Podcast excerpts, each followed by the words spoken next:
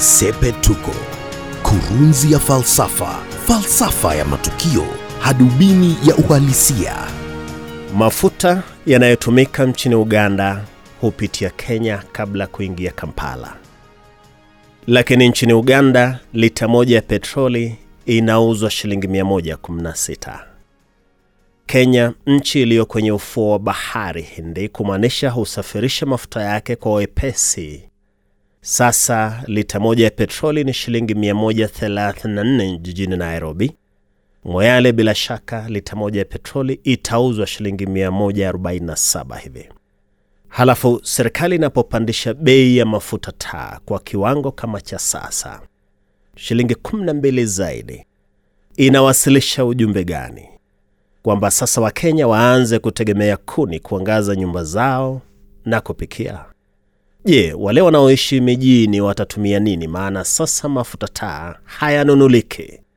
Tuulize tena, kuni za kutumia zitatoka wapi? Maana Kenya imekuwa ikijaribu kudumisha mazingira, watu wasikate miti, kuchoma makaa au kukausha kuni. Tumesema Kenya ipo kwenye ufuo wa bahari, kumaanisha haigharamiki sana kupata mafuta kutoka ng'ambo. Kenya ni kama Tanzania ambayo pia ipo kwenye ufuo wa bahari. Nchini Tanzania bei ya lita moja ya petroli ni shilingi 93. Hapa ni shilingi 134 Nairobi, sawa na nilivyosema 147 Moyale. Wakenya wanaoishi Moyale wakiwa majirani wa Ethiopia wanashangaa kwamba hapo ng'ambo Ethiopia lita moja ya petroli ni shilingi 51 tu. Ethiopia ipo mbali kabisa na bahari, haina fuo zozote, kwa kimombo inaitwa landlocked country. Mafuta hufika kule kwa gharama kubwa, lakini ni ajabu kwamba bei ya mafuta ya petroli shilingi 51 na senti 6 za Kenya kwa lita moja. Hebu niseme hivi, tatizo la Kenya ni sera za ushuru. Bidhaa za mafuta hulimbikiziwa ushuru mwingi ajabu. Ushuru pekee nchini Kenya huongeza bei ya mafuta kwa zaidi ya asilimia 100, asilimia 120. Pesa za ushuru kwa lita moja ya petroli ni nyingi kuliko pesa ambazo lita hiyo moja imenunuliwa katika bandari ya Mombasa. Mfano, mwezi Februari mwaka huu mafuta ya petroli yalipofika Mombasa yalikuwa yamenunuliwa kwa shilingi 49 na senti 8 kwa lita hiyo moja, lakini kwa kuwa upo ushuru aina tisa unaolimbikiziwa mafuta hapa nchini, bei ilipanda hadi 122 na senti 8 mwezi Februari. Ushuru wa kwanza huitwa excise duty.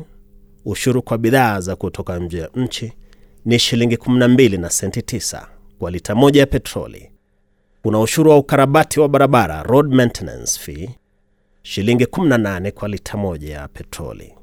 Kuna ushuru wa shilingi 5 na senti 4 ambao ni wa kufadhili maendeleo ya sekta ya mafuta.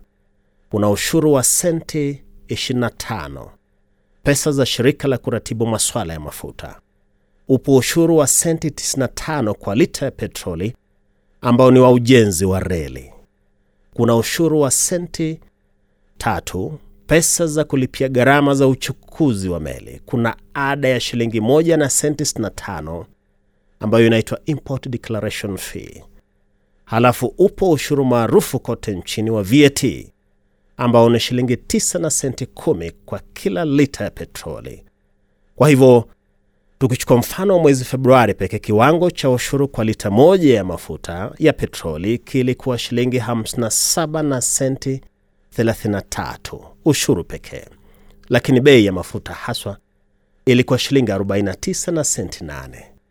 Ukiongeza faida ambazo muuzaji mafuta anataka, mfano akiwa kampuni za Total, Rubis, Shell, unapata bei ya mafuta yaliyofika mchini yakiwa shilingi 49, sasa yanauzwa kwa shilingi 122 na zaidi.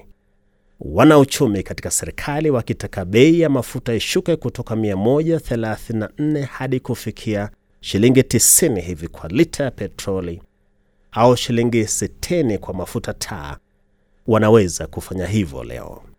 Na ndiyo nitasema hivi, mafuta ndiyo kawi inayoendesha shughuli zote za nchi. Bei ya mafuta ikiwa ya juu, gharama ya maisha inakuwa nyingi ajabu, maana kila kitu husafirishwa na bidhaa nyingi hutengenezwa kwa msukumo wa mafuta. Serikali iwatumia wasomi wake wa uchumi kuandaa sera za kumpunguzia Mkenya mzigo wa bei ya mafuta, na ndilo Sepetuko. Mimi ni Wellington Nyongesa. Sepetuko, kurunzi ya falsafa, falsafa ya matukio, hadubini ya uhalisia.